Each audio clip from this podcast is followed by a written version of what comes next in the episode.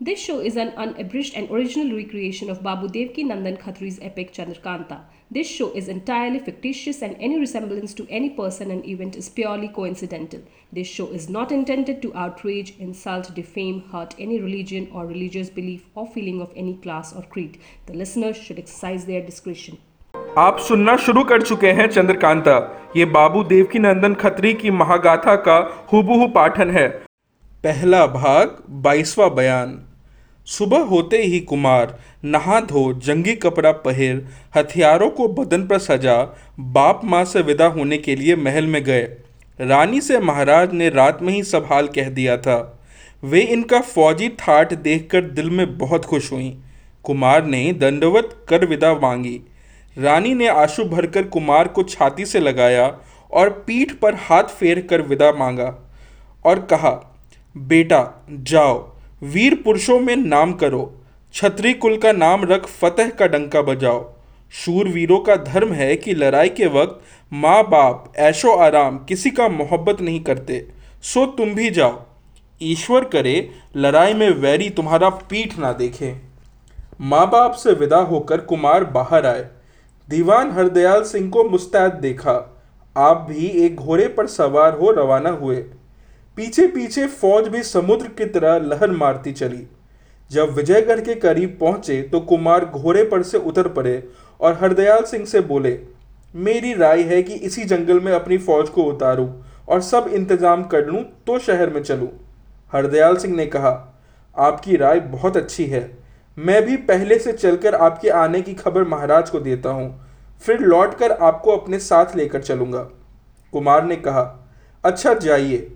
हरदयाल सिंह विजयगढ़ पहुंचकर कुमार के आने की खबर देने के लिए महाराज के पास गए और खुलासा हाल बयान करके बोले, कुमार, सेना सहित यहाँ से कोस भर पर ठहरे हैं।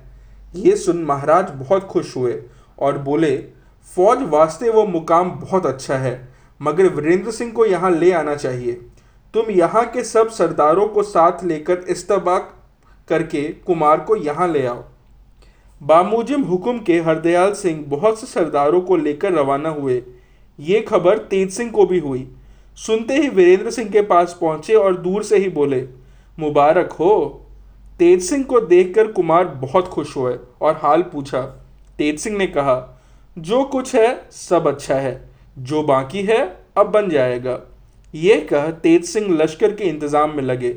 इतने में दीवान हरदयाल सिंह में सरदारों के आ पहुँचे और महाराज ने जो हुक्म दिया था, सो कहा, कुमार ने मंजूर किया और सज सजाकर घोड़े पर सवार हो, एक सौ फौजी सिपाही साथ ले महाराज की मुलाकात को विजयगढ़ चले। शहर भर में मशहूर हो गया कि महाराज की मदद को कुमार वीरेंद्र सिंह आए हैं। इस वक्त किले में जाएँगे। सवारी देखने के लिए अपने अपने मकानों पर औरत और मर्द पहले से ही बैठ गए और सड़कों पर भी बड़ी भीड़ इकट्ठा हो गई।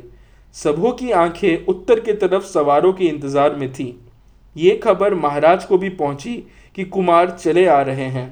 उन्होंने महल में जाकर महारानी से सब हाल कहा, जिसको सुनकर वे भी बहुत प्रसन्न हुई और बहुत सी औरतों के साथ, जिनमें चंद्रकांता और चपला भी थी, सवारी का तमाशा देखने के लिए ऊँची अटारी पर जा बैठी। महाराज भी सवारी देखने के लिए दीवान खाने की छत पर जा बैठे। थोड़ी देर बाद उत्तर की तरफ़ कुछ धूल उड़ती दिखाई पड़ी और नज़दीक आने पर देखा कि थोड़ी सी फौज सवारों की चली आ रही है। कुछ अरसा गुजरा तो साफ़ दिखाई देने लगा। कुछ सवार जो धीरे धीरे महल की तरफ़ चले आ रहे थे, वे थे फौलादी। पहरे हुए थे, डूबे हुए जर्रे, जो सूर्य के किरणें पड़ने से अजब चमक दमक मालूम होती थी। हाथ में डंडी धार नेजा लिए, ढाल तलवार लगाए जवानी की उमंग में अकड़े हुए बहुत ही भले मालूम पड़ते थे। उनके आगे आगे एक खूबसूरत, ताकतवर और जेवरों से सजे हुए घोड़े पर, जिस पर उड़ाऊ जीन कसी हुई थी और अटकेलियाँ कर रहा था, कुमार वीरेंद्र सिंह सवार थे। सर पर फौलादी टोपी, जिसमें एक हुमा के पर की लंबी कलंगी लगी हुई थी। बदन में बेशकीमत लिबास के ऊपर फौलादी जर्रे पहने हुए थे।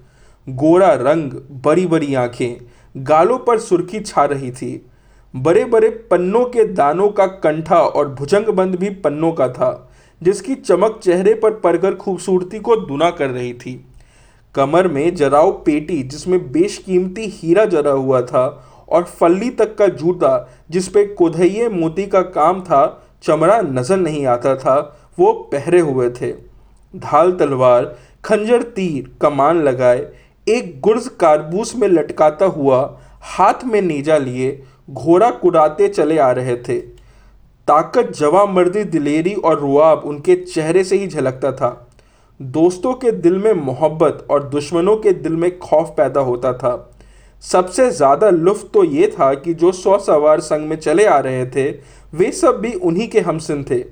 शहर में भीड़ लग गई। जिसकी निगाह कुमर पर पड़ती थी, आँखों में चकाचौन सी आ जाती थी। महारानी ने जो वीरेंद्र सिंह को बहुत दिनों पर इस ठाट और रुआब के आते देखा, सौगनी मोहब्बत आगे से भी ज़्यादा बढ़ गई। छठ मुँह से निकल पड़ा। अगर चंद्रकांता के लायक वर है तो वो है वीरेंद्र।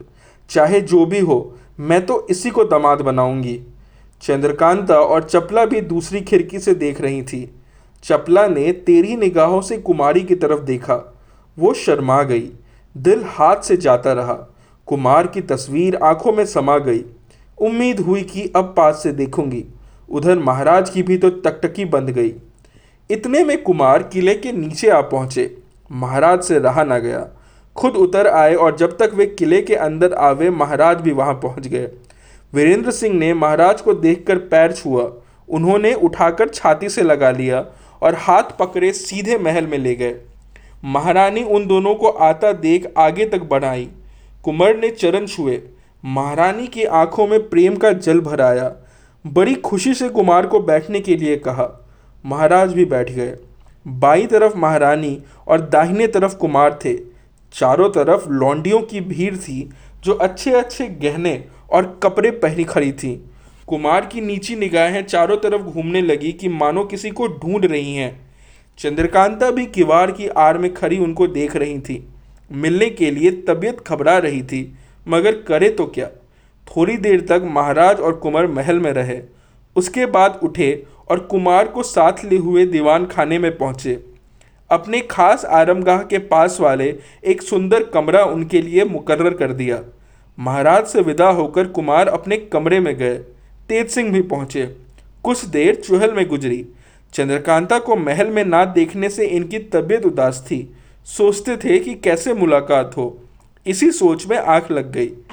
सुबह जब महाराज दरबार में गए, वीरेंद्र सिंह स्नान पूजा से छुट्टी पा, दरबारी पोशाक पहर कलंगी सरपेट, जिगा समेत सर पर रख, तेज सिंह को साथ ले दरबार में गए। महाराज ने अपने सिंहासन के बगल में एक जराव कुर्सी पर कुमार को बिठाया। हरदयाल सिंह ने महाराज की चिट्ठी का जवाब पेश किया, जो राजा सुरेंद्र सिंह ने लिखा था। उसको पढ़कर महाराज बहुत खुश हुए। थोड़ी देर के बाद दीवान साहब को हुक्म दिया कि कुमार की फौज में हमारी तरफ़ से बाज़ार लगवा दिया जाए और गले वगैरह का पूरा इंतज़ाम किया जाए ताकि किसी को किसी तरह की तकलीफ़ ना हो।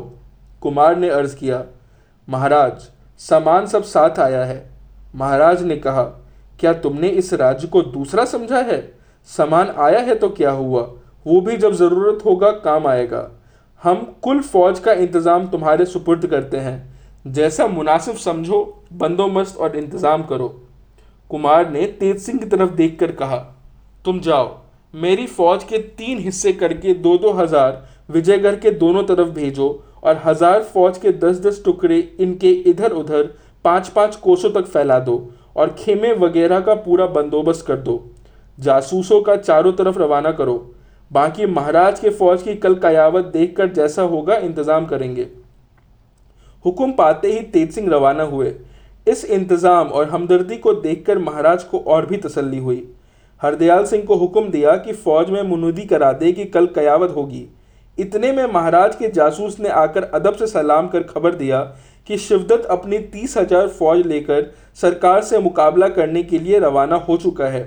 दो तीन दिन तक नज़दीक आ जाएगा। कुमार ने कहा, कोई हर्ज नहीं, समझ लेंगे। तुम फिर अपने काम पे जाओ। दूसरे दिन महाराज जय सिंह और कुमार एक हाथी पर बैठकर फौज की कवायद देखने गए। हरदयाल सिंह ने मुसलमानों को बहुत कम काम कर दिया था तो भी एक हज़ार मुसलमान रह गए थे। कवायद देख कुमार बहुत खुश हुए। मगर मुसलमानों की सूरत देखकर त्योरी चढ़ गई। कुमार की सूरत से महाराज समझ गए और धीरे से पूछा, इन लोगों को जवाब दे देना चाहिए? कुमार ने कहा, नहीं, निकाल देने से ये लोग दुश्मन के साथ हो जाएँगे। मेरी समझ में बेहतर होगा कि दुश्मन को रोकने के लिए पहले इन्हीं लोगों को भेजा जाए। इनके पीछे तोप खाना और थोड़ी फौज हमारी रहेगी। वे लोग इन लोगों की नीयत खराब या भागने का इरादा मालूम होने पर पीछे से तोप मारकर इन सबों की सफ़ाई कर डालेंगे। ऐसा खौफ रहने से ये लोग एक दफ़े तो खूब लड़ जाएँगे। मुफ़्त मारे जाने से लड़कर मरना बेहतर समझेंगे। इस राय को महाराज ने बहुत पसंद किया और दिल से कुमार के अकल की तारीफ़ करने लगे। जब महाराज फिरे तो कुमार ने अर्ज़ किया, मेरा जी शिकार खेलने को चाहता है, अगर इजाज़त हो तो जाऊँ? महाराज ने कहा अच्छा मगर दूर मत जाना और दिन रहते जल्दी लौट आना। यह कह हाथी बैठवाया, कुमार उतर पड़े और घोड़े पर सवार हुए। महाराज का इशारा पा दीवान हरदयाल सिंह ने सौ सवार साथ कर दिए। कुमार शिकार के लिए रवाना हुए। थोड़ी देर बाद एक घने जंगल में पहुंचकर दो सांभर तीर से मारे और फिर शिकार ढूँढने लगे। इतने में तेज सिंह भी पहुँचे। कुमार ने उनसे पूछा, क्या सब इंतज़ाम हो चुका है जो तुम चले आए? तेज सिंह ने कहा, क्या आज ही हो जाएगा? कुछ आज हुआ है, कल कुछ हो जाएगा। इस वक्त मेरे जी में आया कि चलो जरा उस तहखाने की सैर करावे जिसमें अहमद को कैद किया है। इसलिए आपसे पूछने आया हूँ कि अगर इरादा हो तो जरा आप भी चलिए। हाँ मैं चलूँगा। कहकर कुमार ने उस तरफ़ घोड़ा फेरा। तेज सिंह भी घोड़ों के साथ रवाना हुए। बाकी सबों को हुक्म दिया कि वापस जाए और दोनों सांभरों को जो शिकार किया है उठा ले जाए। थोड़ी देर में कुमार और तेज सिंह तहखाने के पास पहुँचे और अंदर घुसे। जब अंधेरा निकल गया और रोशनी आई तो सामने एक दरवाज़ा दिखाई देने लगा। कुमार घोड़े से उतर पड़े। अब तेज सिंह ने कुमार से पूछा, भला ये तो कहिए कि आपको ये दरवाज़ा खोल भी सकते हैं कि नहीं? कुमार ने कहा, क्यों नहीं? इसमें क्या कारीगरी है? ये कहकर झट से आगे बढ़ शेर के मुँह से जवान बाहर निकाल दी, दरवाज़ा खुल गया। तेज सिंह ने कहा, याद तो है।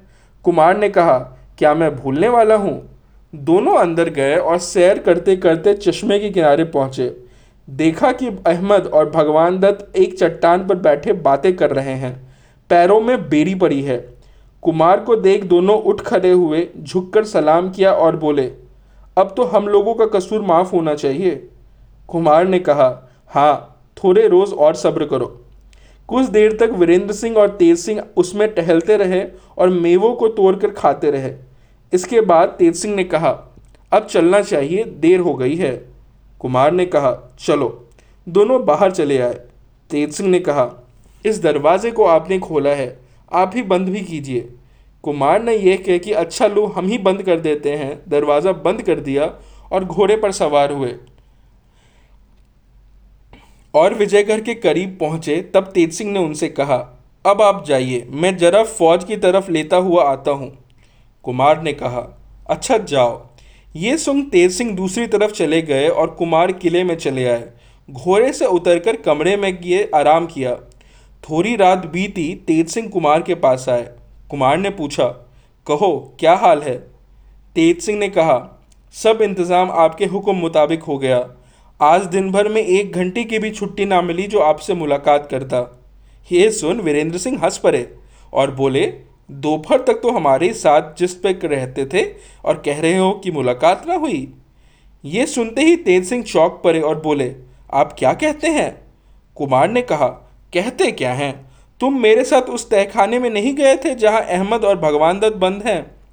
अब तो तेज सिंह के चेहरे का रंग उड़ गया और कुमार का मुँह देखने लगे। तेज सिंह की इस हालत को देखकर कुमार को भी ताजुब हुआ। तेज सिंह ने कहा भला ये तो बताइए कि मैं आपसे कहाँ मिला था, कहाँ तक साथ गया और कब वापस आया? कुमार ने सब कुछ कह दिया। तेज सिंह बोले, बस आपने चौका फेरा। अहमद और भगवान दत्त के निकल जाने का तो इतना गम नहीं, मगर दरवाजे का हाल दूसरों को मालूम हो गया, इसका बड़ा अफसोस है। कुमार ने कहा, तुम क्या कहते हो? कुछ समझ में नहीं आता? तेज सिंह ने कहा, ऐसे ही समझते तो धोखा क्यों खाते?